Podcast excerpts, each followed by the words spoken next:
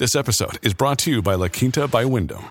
Your work can take you all over the place, like Texas. You've never been, but it's going to be great because you're staying at La Quinta by Wyndham. Their free bright side breakfast will give you energy for the day ahead. And after, you can unwind using their free high speed Wi Fi. Tonight, La Quinta. Tomorrow, you shine. Book your stay today at lq.com.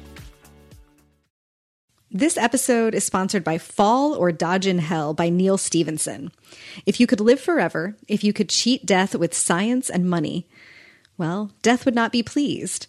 New from Neal Stephenson, the number one New York Times bestselling author of Reamde and Seveneves, comes the wildly inventive new science fiction thriller Fall or Dodge in Hell.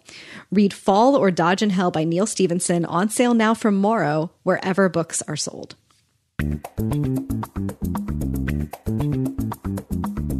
This is the Book Riot Podcast, a weekly news and talk show about what's new, cool, and worth talking about in the world of books and reading. This is episode 317. We're recording on Thursday, June 13th, 2019. I'm Rebecca Schinsky. I'm here with Amanda Nelson while Jeff is out on vacation. And we're coming to you from bookriot.com. Are you allowed to take vacations when you're the CEO? You know, I think everyone needs vacations, Amanda. Fair. Fine. Fine. Whatever. It's fine. We encourage a culture in which people rest. Except he's terrible at it. He's probably got his laptop with him right now. That's true, but he's at least pretending to take a vacation. now y'all know a thing about Jeff. He's bad at vacation. Jeff is somewhere with a secret spreadsheet as we mm-hmm. record this. Mm-hmm. Don't we all though? We all have secret spreadsheets. We do, but I don't take them on vacation. No, same. Nope. no, I don't bring my computer with me. My phone goes in a drawer. mm-hmm. Get that unplug. One of these days, I don't know, maybe when Book Riot is another eight years older, Jeff will have learned to turn it off. then again, maybe that's why he's the CEO. yep. Could be. How are you? It's lovely to have you here. Thank you. I am great. It uh is hasn't stopped raining for like a week. So I'm just trudging through, like waiting for that to no longer be the case. I'm surviving. Yeah, surviving summer, reading some books. The swamp. I am reading some books. I'm reading a lot of books. Excellent. Well, before we get into the week's news, lots of juicy things this week, including some things that just occurred this morning before we got ready to record. Um, why don't you tell me about our first sponsor? Alrighty. Our first sponsor. I'm doing my I don't know what the voice that is. That's like Delilah After Dark. Our first sponsor is Turtles All the Way Down by John Green, I, which I don't feel like I need to tell you. You know who wrote that book. It's John Green. So in Turtles All the Way Down, 16 year old Aza had never intended to pursue the mystery of fugitive billionaire Russell Pickett. There's a name for you, Russell Pickett. Does he own several oil rigs? I'm going to guess yes. But there's a $100,000 reward at stake, and her best friend Daisy wants to investigate. So together, they navigate the short distance that separate them from Russell Pickett's son Davis and begin to investigate the mystery of fugitive billionaire Russell Pickett. Of course, we all know who John Green is. This is his like long-awaited novel after The Fault in Our Stars. He won a bunch of awards for looking uh, for Alaska and aforementioned Fault in Our Stars. And this new book, Turtles All the Way Down, shares Aza's story with unflinching clarity. It is a novel of love, resilience, and the power of lifelong friendship. That sounds really nice. Thanks, John. So that's Turtles All the Way Down by John Green. All right. Well, the big news last week was Barnes and Noble reaching an agreement with the uh, hedge fund Elliott Advisors investment firm um, to be purchased to go private again uh, and taken over by James Daunt, who is planning to move to the U.S. to you know, do what he did for Waterstones here for Barnes and Noble. Hopefully, give them some new life, point the ship in the right direction once more. All those things that uh, we are certainly hoping will happen for Barnes and Noble. I think we've established that the continuation of Barnes and Noble is good for books and readers and sort of the general state of things. That's uh, the story is getting more interesting this week because it was reported that ReaderLink, another company, um, has decided to make an offer, has made an offer. No one connected to Barnes and Noble or ReaderLink will comment on this, but Publishers Weekly has a report that ReaderLink is maybe going to create a bidding war here. Uh, it is assumed, based on what we know about the Barnes and Noble and Elliott Advisors deal, that ReaderLink would have until the end of June 13th, which is today when we're recording it. So by the time y'all are listening to this, something might have happened um, to make a new offer. Uh, if Barnes and Noble reaches an agreement with someone who's not Elliott Advisors, there's a keep shop provision in the deal that would mean that Barnes and Noble would basically have to pay Elliott Advisors four million dollars to break up. It's further trouble. If they if something happens after June 13th, which again, maybe it will have by the time you hear this, the breakup fee would be 17.5 million dollars in cash. So Why don't I get paid that much when I break up with people? Dating the wrong hedge fund managers, I guess. I date zero hedge fund managers. you know there's Clarify. time though. There is. If you're listening to this and you know an eligible hedge Hedge fund fund manager, manager who lives in Richmond, Virginia, weirdly. That's weird. the Book Riot podcast is a full service media vehicle and apparently now we are matchmakers. Very useful audience. y'all. I love this because ReaderLink is huge and scary, and I think that this would be a lot more interesting than than turning Barnes and Noble into Waterstones. Like hmm. my my chaos neutral Dungeons and Dragons chart makes me want this to happen just to see what happens. Mm. Yeah, I want to I want to also watch a bidding war unfold because it's pretty surprising given the state of Barnes and Noble over the last few years that there would be a bidding war for it. Yeah. So for uh, those of you who don't know, ReaderLink distributes books to not bookstores. So like they distribute books to Target and Walmart and warehouse clubs is what this article mm-hmm. says, but that means like Costco. And Target and Costco move some freaking units. Like they move books. And for that infrastructure to own Barnes and Noble would be like super interesting what would happen. I don't know. Yeah. I don't know. I think it would be super interesting as well. This whole thing, even if it's just rumors, has been great for Barnes and Noble's stock price. Uh, on May 30th, shares were trading at 431 a share. They rose to 596 on June 6th following the report of Elliott's offer. And then with the report that ReaderLink is going to make a play for the chain, the stock price rose to 680 a share. So an increase of 50% in their share price in the last couple of weeks just because of this discussion. Um, I guess by next week, we'll know what's going to happen Godspeed, Barnes and Noble. good luck barnes and noble we we look forward to hopefully talking about better news soon how about our next follow-up Um, so this is a further chapter in the drag queen story hour in Texas situation, um, where you know drag queen story hour was basically canceled in Austin, right? Like they stopped doing it for a variety of reasons, um, and now a progressive church has taken it over, kind of, but they're not. Like the headline's a bit misleading. Progressive church steps in to host drag queen story hour in Texas Library, blah blah blah. But they're they're not hosting it in the li- in the in the church. They're hosting it in the library. They're just closing the rest of the library while it's going on to keep the protesters out.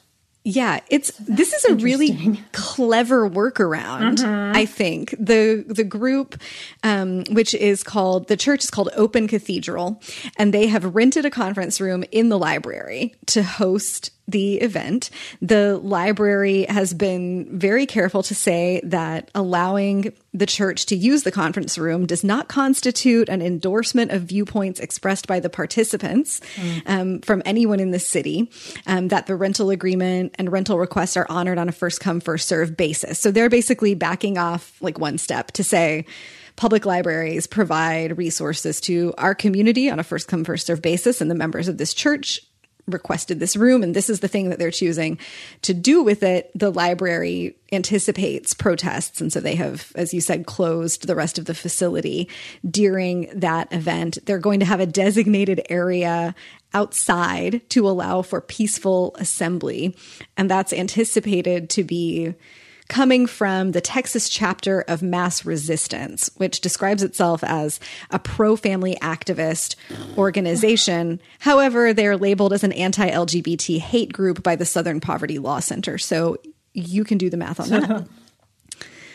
yeah. Um, I don't know. I was trying to think about whether or not whether I would take my kids to this and like drag queen story hour as it was before it became this huge controversial thing. Absolutely, I would take them to. But would I take them to a locked door story hour, knowing that like banana pants hate groups were going to be standing outside? I I don't know. I I don't know. I'd like to think that I would, but also I'm a weenie, so like maybe I wouldn't because that. Well, really I mean, that becomes like a really complex conversation to have Yeah. with your kids, right? Yeah, like, yeah.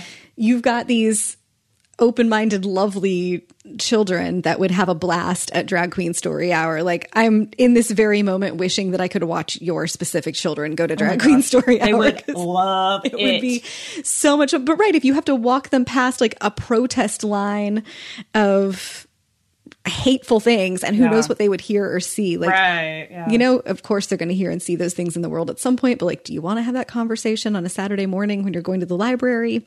I mean, like, yeah, like is the I wouldn't take them to like I wouldn't walk them past a Westboro Right. Baptist church picket line. So like, would I walk them past? I don't know. It's just com- hashtag complicated. Yeah. Um, happily, the church officials weren't expecting a, a huge response, but they have seen more than 2,000 people flood to the website to express interest in attending. They're anticipating about 150 people will actually attend the news story hour. And they're you know confident here that it's about a community that has more diversity than politicians realize. And they're expressing that it's about a world that's changing and people who want to be more loving than people who are saying be quiet and sit down.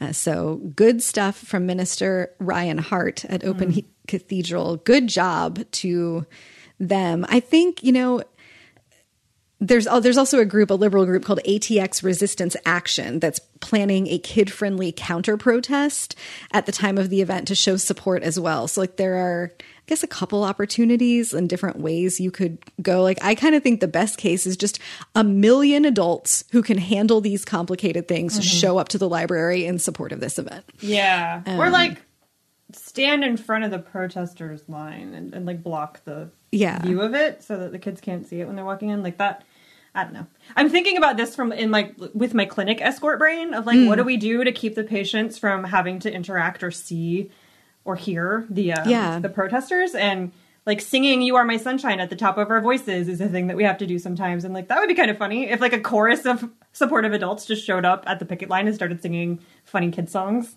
I don't know Or just like the whole book from Rent. That'd be amazing. Yeah, I I feel so torn about this and I don't have kids either because obviously we want these events to continue and for mm-hmm. public libraries to be able to host community groups that reflect the members of their community and that serve them. And when you're talking about 150 people attending an event like that's an event that your community wants Yeah. and wants to support. But it seems like the magic of this particular chapter of drag queen story hour is probably lost. Like that mm-hmm. experience is not going to be you know purely the experience of like a joyful story hour with people who are drag queens And that's it has all this kind weight. of like the not irony. I guess irony of it is that this hate group on their Facebook page says that they're protesting in order to protect the innocence of children. but the thing that would rob that's going to rob these kids of their innocence is seeing them yelling and like making this out to be something that very obviously isn't. Like it was a magical fun thing for kids and now they have turned it into this mm-hmm. horrible thing that's going to make kids feel unsafe and afraid and ask questions that they're not ready to hear answers for. You know, like that it's their fault. obviously. Yeah. And I think it puts the drag queen story hour folks in a really damned if you do, damned if you mm-hmm. don't position because if they back down, then it looks to this other group like they've won. And, um, and, but there are great reasons. You- There are very good like justifications for deciding to cancel this event if they were to, to decide to do that. But also you continue to run it and it's not really the thing they want to be doing. You know, Yeah. this is not the way you want this event to go. Um, anyway, that's what's going on there. If you haven't uh, listened, there's also an annotated episode about the history and development of Drag Queen Story Hour with one of the founders. So that's a thing that you can check out too. Um, while we're shaking our fists at people, this morning a story broke on the Daily Beast with receipts like, whoa. Um, Tarpley Hitt is the reporter who is breaking the story that emails from Nicholas Sparks, who runs the Epiphany School. It's a Christian academy that he founded in North Carolina about a decade ago. Um, these emails reveal that he has spent quite a while, um, not only trying to, the headline says trying to ban LGBT clubs and student protests, but like engaging in allegedly some other pretty problematic behaviors. Uh, the Academy's former headmaster and CEO, Saul Benjamin, uh, is locked in a legal battle with Nicholas Sparks. He has been locked in this battle for five years. He alleges that um, Sparks displayed a pattern of harassment, racism, and homophobia, and that Nicholas Sparks and members of the school board, uh, the board for this private school, not the public school board, unapolog- uh, quote, unapologetically marginalized, bullied, and harassed members of the school community whose religious views and or identities did not conform to their religiously driven, bigoted preconceptions. Um, just out there with the B word, just putting oh, it out there. Oh, yeah. um, Nicholas Sparks rejected the claims in a 29 page declaration to the court, but emails that the Daily Beast has obtained show him repeatedly taking issue with Saul, ben- Saul Benjamin's attempts to make the school inclusive to people of all faiths, races, and sexualities. And Nicholas Sparks did not comment um, for this story. So you can click this link in the show notes. You can read uh, these email exchanges for yourself. Um, you know, this one's tricky because it's a private school and private schools are not subject to the same kinds of non discrimination. Like private entities are not subject to the same kinds of non discrimination policies that public entities are. So, like Nicholas Sparks is completely allowed to have a private Christian school that doesn't have a club for gay kids. Um, so I think the real point here is is uh, notifying Nicholas Sparks's you know very large fan base that huh. this is the kind this is the person that they're dealing with or the person that they are supporting mm-hmm. if money goes his way like obviously you and i and i think a large contingent of people who read book riot um, would disagree with sparks's beliefs and ideas here um, but in terms of like legality he hasn't like harassment obviously but in terms of the ideas about like not having lgbt clubs like that's his purview at his own private school. Yeah um, the race stuff though i think might be a little bit more tricky because yeah. he directly interfered with the headmaster's attempts to diversify the schools racially. And sparks said allegedly you know asterisk on all this that the the reason why the school didn't have any black students is because they can't do the academic work. Hmm. With Okay. And like using that as your logic to interfere with someone's attempts to recruit more black students to your school. I feel I mean obviously I'm no lawyer like at all, but uh I'd sue him. I would. And then and like, you know, cuz because he he went on to when Benjamin showed up at some event with the president of the local NAACP chapter, Nicholas Sparks told him he had brought disrepute to the school. Yeah. So, I don't when one of these emails, like there's a lot here, and this link really did just show up like 30 minutes before we started recording. So I haven't read through fresh all rage. of them. yeah, the rage, the rage is fresh. Um, but one of these emails shows Nicholas Sparks and Saul Benjamin having a disagreement about whether they should have specifically called out, like, you know, specifically said that they respect and don't discriminate against members of the LGBTQ community, or if they should have just left it as Sparks, it looks like in this email would have preferred as just saying or other like protected classes mm. so um, right like you can still get in trouble I, I, think for discriminating against members of any protected group in terms of like who's allowed to come through your doors mm-hmm. um, but in terms of like just saying they can't have a club. I think that's a, d- a different situation. Yeah, and he but, can hide pretty easily behind religious freedom stuff mm-hmm. uh, with the clubs, but you can't hide behind that for racial discrimination. Right. So what what what's he gonna do there? I don't know. Like, there's no recourse here for him, right? Um, at least not not PR wise. Legally, who knows what he'll come up with, but. Ooh. Yeah, and you know, like we can only speculate about how the Daily Beast obtained these emails. I'm pretty mm. sure it was not from Nicholas Sparks, um, and it may be. I would guess at this point, five years into this legal battle, Saul Benjamin might not have much hope about how the legal situation is going to go. And if you can't win in the court of like actual justice, maybe you can attempt to win in the court of rightness, the mm-hmm. court of mm-hmm. public opinion. And when this came out, on our contributor Slack, someone said, you know, I wonder about how many people in Nicholas Sparks's fan base will really be upset about this. Like, mm-hmm. don't their views already pretty closely align with his? But I think, like, I mean, this guy sells millions, millions yeah. and millions of books, and they get turned into popular movies. And most people are not like passionately closely following the personal lives of the authors that they read, especially when you're talking about an author who's like in every airport bookstore. So I think this is really a move to knock Nicholas Sparks off of his public pedestal. Mm-hmm. And yeah, I support it. I agree. Like, I don't think that people who really like a walk to remember or go, you know, or whatever are going to necessarily know who Nicholas Sparks is. Like once a book becomes hugely popular, it it, it just it becomes distant from the author, and then once that becomes a movie, it becomes even more distanced from the author. So, right. You know, I mean, like if you go to ask somebody who just saw Captain Marvel what they think about. You know Kelly Sue DeConnick, they're probably gonna be like, "Who?" You know, right? So they might not even know who this dude is. And mm, I don't disagree with the premise of that thought that like his dedicated fans probably align with these values that he obviously has um, because his books are how to say um, his books are really enforce outdated gender roles and have no mm-hmm. brown people in them whatsoever. So people who are like into that kind of story aren't going to care that he feels these ways about. Yeah, it's very anything. like quote unquote traditional yeah.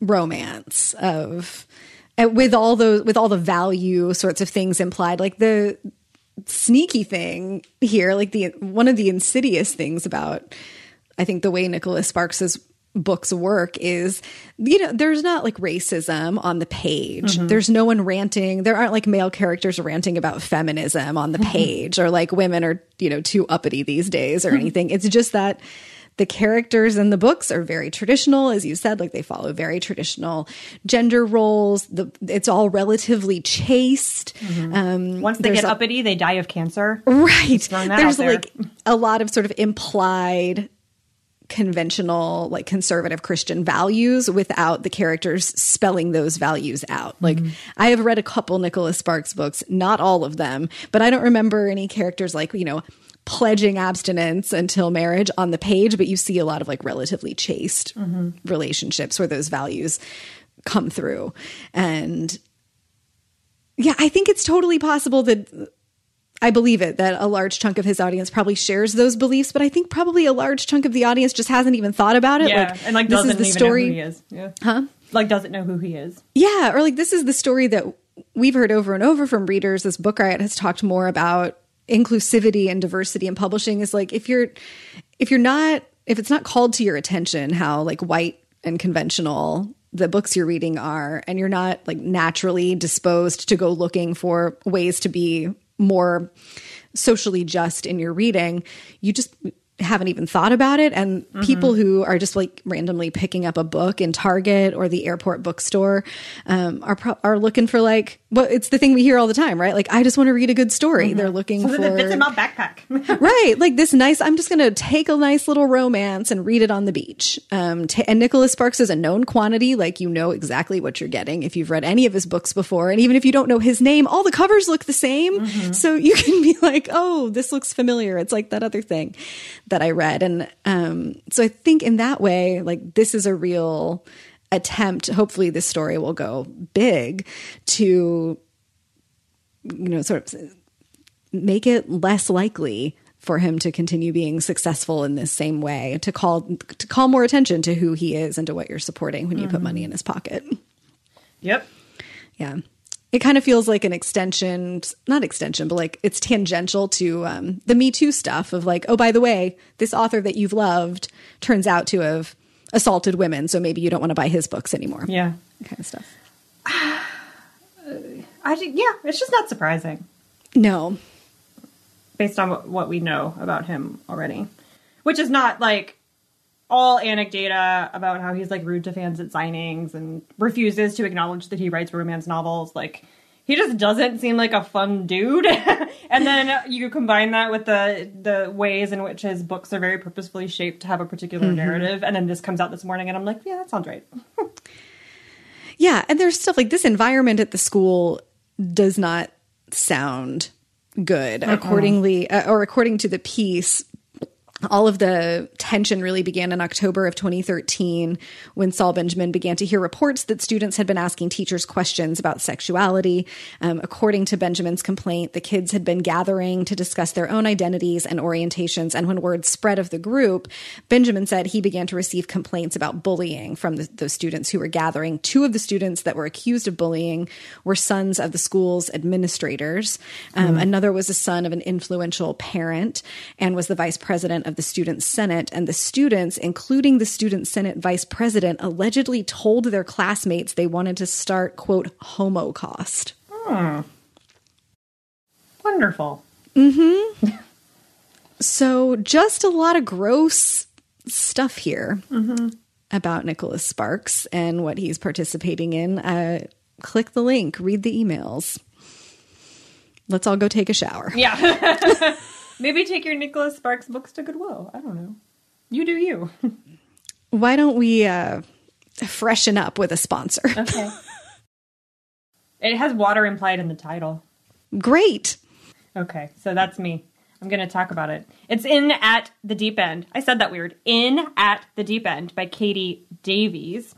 This is as charming as Bridget Jones's Diary, as funny as The Office, and as racy as Fifty Shades of Grey. That's so much name dropping right there. That's so many things that you can be familiar with. Charming as Bridget Jones, funny as The Office, and racy as Fifty Shades of Grey. Funny as The Office? Okay, I'm suspicious. I'll give it a chance. it's a sexual awakening for Julia, the main character, that is as sexy as it is charming. So, this is a book that explores how we come to terms with who we are and what we want. A love letter to modern London, as the author observes her generation with razor sharp wit tempered with warmth fresh and funny, but also full of tenderness and wisdom about being young and in love with, the, with in love with life. Excuse me. It's sex positive, embraces female sexuality, timely, and doesn't shy away from anything. Uh, perfect for this moment as a, t- a time when women are increasingly and more publicly celebrating their sexuality and their right to have it. Uh, Katie, no, excuse me, Kate, Kate Davies is a writer and editor of children's books. This is not a children's book, in case you're wondering. She's also a former burlesque dancer. That's interesting. So go check this out. There's nothing in there about the plot, but I feel like you don't need any. Fifty Shades of Grey meets Bridget Jones meets The Office. Like, what could that possibly be except like really a ride? A ride is what that sounds like. No pun intended. So, in at the deep end by Kate Davies. Go check that out. Thanks for sponsoring us. Nicholas Sparks would hate that book. He would. Let's send him some copies. This is my new metric for when I pick romance to read. Would Nicholas Sparks hate this? It's like glitter bombing, except you send like the filthiest erotic romance you can find to Nicholas Sparks' what house. If sent it to the school. Don't do this, y'all. Oh, I'm no. just saying. No. Wouldn't that be funny? if somebody said, or just like a million copies of, I don't know. Uh, I'm trying to think of like a really good queer teen like Aristotle and Dante. yeah, know, I was just thinking that. You know, some Becky Albertalli. Just send them a bunch of. They probably wouldn't let the kids have mm-hmm. them. Or uh, oh, what is the one where the girl is uh, the girls fall in love at conversion camp? Um, they made a movie of it. Uh, I can't uh, remember. Cameron Post. Yes, the miseducation Post. of Cameron Post. Yes. Yes. All right. Well, moving we're halfway. yeah, moving on. We're halfway through the year, and the good folks at Goodreads have dropped some juicy data about the the hit books as they're calling them of the first half of 2019 and they're actually telling us how they determined it this time it's amazing so they found the books that, that, that have the highest reader anticipation, which they've measured by the number of times a book has been added to want to read shelves. Mm. Then they factored in the number of reader reviews as well as the average review for each book published in the US through early June. Interesting. Yes. And no sales data. Yeah, there's no sales data. Um, well, but you know, they're owned by Amazon. Right. And Amazon doesn't tell us anything about sales data. Um, but it would be interesting if they factored in sales data. Maybe, you know, Goodreads, I think, does still operate like relatively separately from Amazon. So mm-hmm. they're just mm-hmm. trying to measure anticipation. that's, a Rocky Horror gif right there. which books are people this is like which books are people most excited about maybe interest rather than intent like purchasing a book is a different well if action. they're doing the number of reader reviews then that yeah. is people who have that's true read it, one assumes, I mean, there is that Goodreads um, phenomenon where people like review books they haven't read yet by just talking about how excited they are about it. But I guess that would have the same effect. Like, Yeah. anyway, so what's number one? Number one is The Silent Patient by Alex Michaelides. I've never even heard of that. It's a psychological mystery. Oh, that's unsurprising. Okay. Yeah. Number two is Normal People by Sally Rooney, which I've seen all over Instagram. Mm-hmm. It has a couple different covers. And at this point, I'm like, just stubbornly not going to read it because it's been all over Instagram. Yeah, same. It was was this this was the one that was shortlisted for the Women's Prize, right? I believe so, yeah. yeah, yeah. I didn't get it in time from the library, so I didn't read it. I usually read the long list, but I didn't get it this time. So I don't know. Maybe it's great. Hmm. It I haven't read any great. of the. top I haven't read. I've read one book on the top ten. Same. Which one? Mine was Daisy Jones and the Six by Oh. Taylor Jenkins Reid, which is number three. Mine was Black Leopard, Red Wolf, which is number nine. All right. Yeah. Other things on the top 10. Number four is The Wicked King by Holly Black. Um, number five is An Anonymous Girl by Greer Hendricks and Sarah Pekkanen. Six is Angie Thomas's On the Come Up, which was her follow up to uh, The Hate You Give. Number seven is King of Scars by Leigh Bardugo. Eight is Kate Quinn's The Huntress. Nine is Marlon James's Black Leopard Red Wolf, as you mentioned. And number 10 is No Exit by Taylor Adams. Lots of women on this list. And it's not all white. It's not all white. On the come up, we've got Marlon James. Um, who else here is? Although The Huntress color? is part of that um, big publishing thing that's happening right now. Books about World War II with women facing away from you on the cover. Yeah. Well, why? I mean, like books about World War II, I get. Like it's a thing Yeah. people like to read about. Women facing away from you on the cover has been a cover trend for forever. Mm-hmm. Why are they now suddenly combined? why? Why? Yep. And uh, right down the screen from that, number 11, Pam Jenoff's The Lost Girls of Paris is set in that same era with, like, it could be the exact same model on the cover, facing away in like a 1940s style. She's wearing the same suit. hat. Yep. They only had one kind of hat. Just one hat. 40s, You get one hat. Ooh, the bride test. I didn't get all the way down here to yeah, the 25. Yeah, the bride test is 28. Queenie by Candace Cardi Williams is on here. Like interesting mix of genres. Um, 99% Mine by Sally Thorne, I believe is also a romance. Like there's a there's you know, it's not one note. Hmm. It's all right. The Priory of the Orange Tree. I'm reading through the comments now. Most of the comments are people complaining about how the year is not actually halfway over. like no one's actually talking about the book. Welcome to the internet where everyone is pedantic. I know. Page I'm at the bottom of page one of the comments, and almost all of them are, but it's only June. Yeah, good job, guys. like one person is like this is not halfway through the year and then someone else says when would halfway through the calendar year be then Just and someone count. responds at the end of june when 6 of the 12 months have passed All right, message number 10 is like an analysis of their methodology, which I appreciate. okay And then I can't, that's it. Somebody uh, arguing with them. I read a lot of self pubbed authors. Somebody's upset that there's no self published books on this list. There will never be self published books on this list. right and that's ever. not goodreads' fault Yeah, that's not Goodreads' fault. Um, okay, interesting. I've not heard. I'm surprised at how many of these I haven't heard of.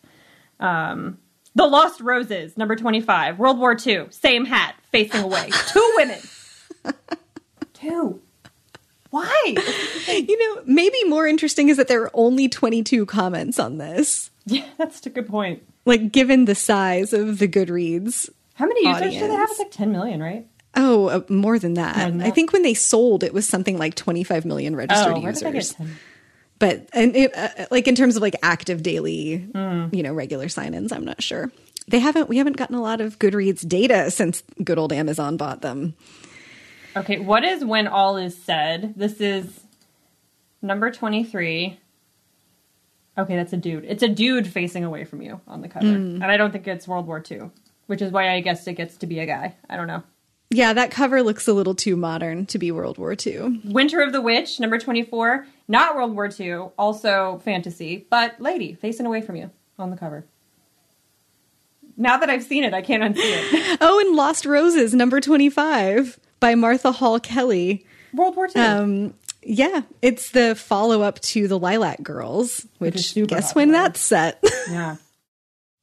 Even on the come up, on the come up is like she's not facing you. yeah, but that's a like power stance. Yeah, but couldn't she have power stance to like looking at the reader? We get a side profile of a woman in number 27, My Lovely Wife by Samantha Downing, and she's holding a knife. Daisy Jones and the Six, and Normal People, and Anonymous Girl, and The Silent Patient all have women on the covers looking at you. And the bride test, the woman's facing forward but looking a little down. This is not I need, to like- it's just something that I, it bothers me. I don't know if you're listening to this and you're getting your master's in English lit and you're looking for a thesis subject, some analysis of like how where the woman is facing on the cover relates to the tone of the book would be great. You're Mm-hmm. I would like a comparison of that to books where men are facing you or not facing you on the cover because I think, you know, some of the reason why this happens that we have characters or models on book covers who aren't facing the reader is it's like a Mary Sue thing. It's so you can put yourself in the position of that character, which I understand. But do we do that with books about men?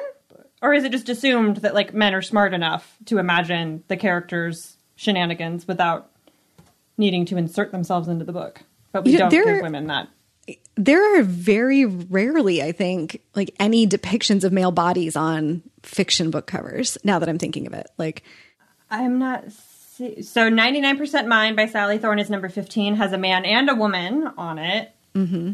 It's a romance. Yeah, when all is said, number 23 has like like cartoon guy on it. And that's Yeah. it. But like Harlan Coben's book on this list, no figures on the cover. Um, Marlon James's book on this list, no figures on the cover. I think Taylor Adams, the author of No Exit, is a man, no figures on the cover of that book. What's going on here? What is that? This is very interesting. We're going down a going down a path here. I know. What's it about? Well, This like, there's not a women, though. depiction- is mostly women. There's no depiction of like Robert Langdon on the cover of Dan Brown books. That's true. or I don't know, Bob has read all 20 million Master and Commander books, and those just have boats on the cover. Yeah, but you got Russell Crowe for that, you know? Like, you oh, know that's that. Russell Crowe out there was on, was on a tall ship. So every time. Every time anyone thinks about or talks about this, You book, just call up your mental image of Russell Russell Crowe. I like actually 20 don't years know ago. if I, my mental image of Russell Crowe doing Master and Commander is from Master and Commander or if it's from Les Mis. Like in my head, the hat he's wearing I, that might be from Les Mis. oh, Russell Crowe hmm. mashup. I think my mental Russell Crowe is from the Gladiator era. That's better. That's better. I like that movie. Are you not entertained? I am. Well, that was a surprising jaunt that we took. Ladies on cover. You know, we should have done all the things that gave us fresh rage at once in this show. That's true.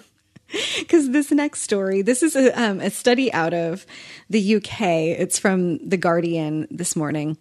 But every year, The Guardian does an analysis of the most popular picture books published in the previous year. So, this is an analysis of the top 100 picture books published in 2018 published in 2018, not just like the bestsellers in 2018. So these are new books published in 2018. And they present, quote, a white and male dominated world to children and feature very few BAME, which is the UK uh, way of addressing diversity for Black, Asian, and minority ethnic characters. That's sort of their standardized acronym. And these books have become more biased against girls in the past year. This is an in depth analysis that they do um, from 100 best selling illustrated children's books. They use data from Nielsen Bookscan. This is the second year that The Guardian and The Observer have carried out this study. So it's a, a relatively new thing. There's not like a lot of established baseline, but last year established the baseline, and this year they're doing a comparison. 41% of characters were female, while 59% were male. They excluded characters that didn't have clear gender identification, which, you know, sometimes happens with mm-hmm. the figures in children's illustrated books. Speaking parts for male characters rose by 19%, and the number of lead roles for ma- male characters increased by 9%. Female lead roles dropped by 7%. There were 38 male villains compared to only 10 female villains, and six of the 10 female villains appeared in a single book, Roald Dahl's Revolting Rhymes. 85% of the illustrated human characters were white, 15% were uh, black, Asian, or minority ethnic. Only five of those books featured a minority ethnic character in a lead role, and only one book depicted a disabled child. Mm. So. The lack of diversity displayed in the books reflects the lack of diversity among authors and illustrators. Not a single author or illustrator of a best-selling picture book was identified as Black, Asian, or minority ethnic by The mm-hmm. Guardian. Two thirds of the best-selling authors and illustrators were male. wow. yeah. This I was just at the library um, yesterday with my kids who are eight. So we're like we're out of the picture book phase. They're very solidly into like middle grade stuff. Um, and we were kind of rushed, so I was like, you know, just pick just pick something and let's go. And they were both like, ah, help me because I can't, I don't have time. So I was poking around in like new releases, trying to find them a book that they would like, and I could not find a single new release middle grade novel that had a girl on the cover. not a single one. And this was one, four or five shelves worth. Um, so I ended up giving Rhett a book about dragons and Atticus, like a nonfiction book about science, because he's really into sciencey stuff right now. But I like I gave my kid a fictional beast book be- because I could not find one with the girl in it, and it is so frustrating. It's especially frustrating to me because the narrative that we hear is like you know, especially about like YA and picture books, I think especially is like they're girly, you know, like there's there's nothing out there for boys to read, and it's just trash. Like that is a trash opinion based on nonsense. And as a parent, it's very frustrating because I can't find anything. I can find plenty of books that represent my children, but I can't find any books that tell them about the world outside of their own experience, and that is so obnoxious to me and that's my rant. yeah it's no that's like justified ranting like this is a real problem when it's easier and more believable that a book would be about an imaginary creature than mm-hmm. about a girl mm-hmm. and this is something i've heard about picture books before is that there are more was it was a couple years ago when they did this similar study that there were more books about talking animals than there were about children of color yes yeah in the us the Children's Book Council something mm-hmm. does a study every year where they look at books by and about people of color written for children. And it's always just abominably low numbers mm-hmm. um, proportionally to proportional to the population and just in just abominable in general. Um, and I think that's where that number comes from about like there are more books with like talking cows in them. Mm-hmm.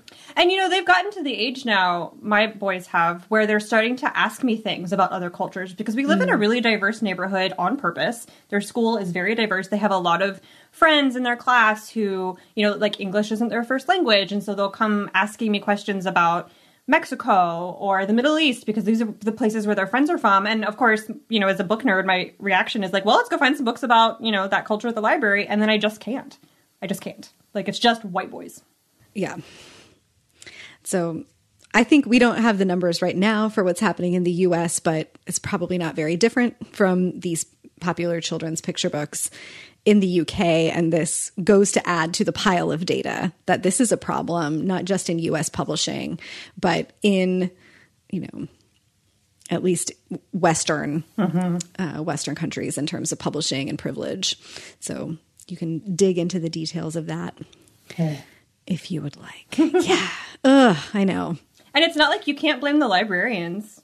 It's publishers, you know. Like yeah, li- my library is probably doing the best that they can, but if the books aren't if publishers aren't putting them out there aren't putting out books by women and people of color about mm-hmm. children of color and girls then like what's my library supposed to do yeah and what are parents supposed to do and i'm pretty like i pay attention to this stuff you know and if i can't even find right. a lot of books and it's not like they don't exist. I'm not trying to like erase authors, children's authors of color out there. They do exist. My kids have probably read them all already. You know, like mm-hmm. I find yeah. them and I'm immediately like, read this.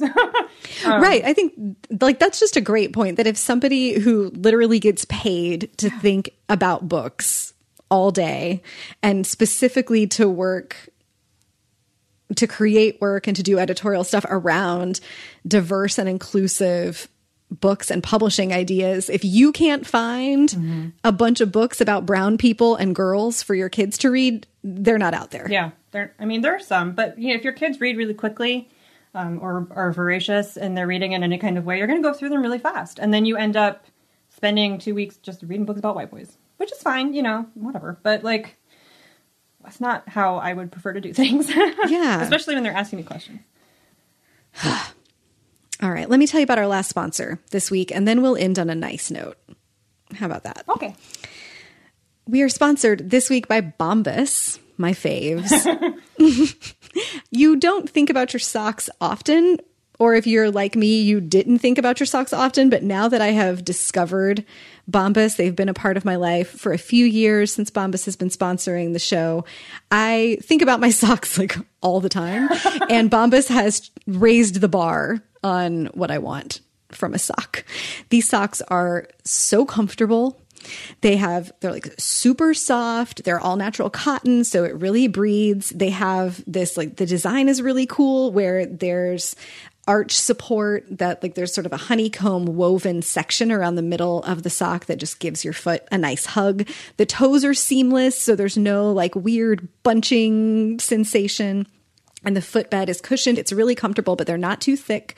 They have tons of colors. I have like bright, you know, zany patterns of Bombas. They have a lot of different lengths and styles. You can get your business socks from Bombas. You can get no show socks to wear in your low cut sneakers. There's stuff to wear to the gym. They have hiking socks. Like I have Bombas socks now in my life for just about every occasion, and they are wonderful.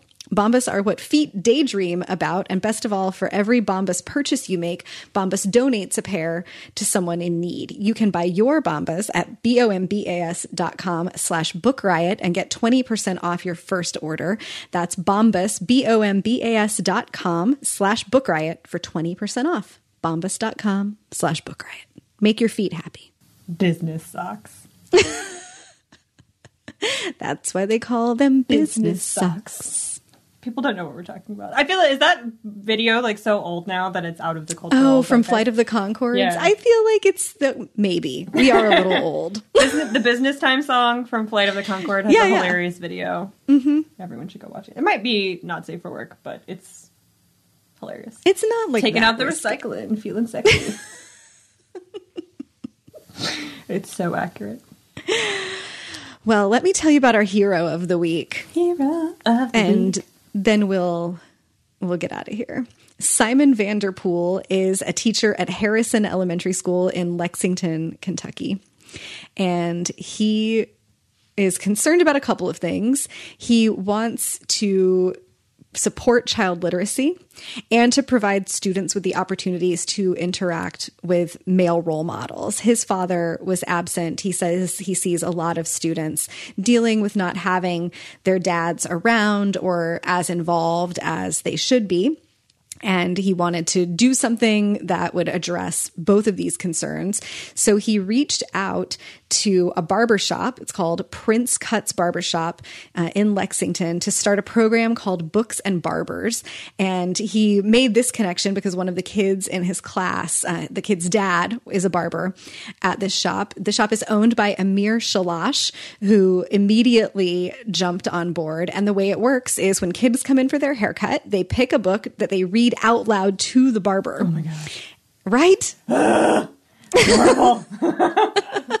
and then after the haircut, the kids get to keep the book that they chose for free and they get $3 in cash, just like as an incentive.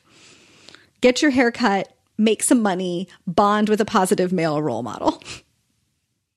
I feel like my kid, I- Rhett especially, would like only cut a little bit, and then he'd take his three dollars and come back ten minutes later and be like, only cut a little bit, and then he'd do it. Again.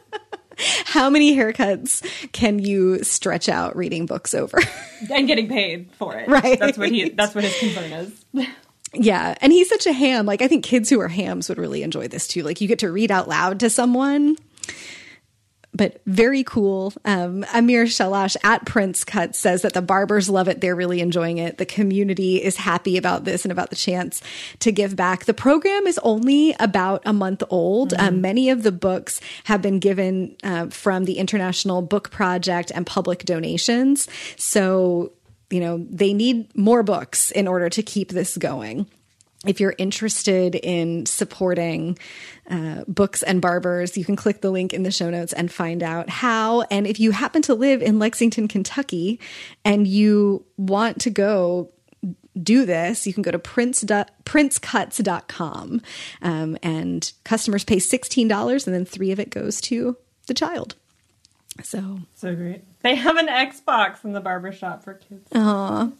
it's a hangout. Know your audience, my friends. They know their Yeah. audience. And right now, the program does not accept monetary donations, but there's an address in this piece where book donations can be sent. So if you're cleaning off your kids' bookshelves this summer, this is a good place to send them. Good job. Yeah. Good job, Simon Vanderpool and Amir Shalash. Good job, Lexington, Kentucky. Don't say that often. This That's is awesome. not the first literacy effort that we've seen in barbershops, and I think it's super smart to identify like places you've got to go anyway. Yeah. where you take your kid and then you can meet multiple needs at once. And now I want there to be like a little free library in my pediatrician's office. Oh. You know, they put books on and stuff, but mm-hmm. I don't want like my germy kid to touch stuff and then put it back. Right. And, like, spread their you have touched everywhere. that book and now it's yours. Yeah, now you keep that forever. Keep it away from me. On that happy note, thank you for joining me this week, Amanda. You're welcome. Anytime. You can find links to all of the stories that we've talked about today at bookriot.com slash listen. That will be in the show notes. Thank you to our sponsors. All of the info about them is also in the show notes. And of course, if you want to dive into the nasty world of Nicholas Sparks' emails, uh-huh. you can do that at the Daily Beast link. If you have thoughts, questions, feedback, hit us up podcast at bookriot.com. We'll talk to you next week.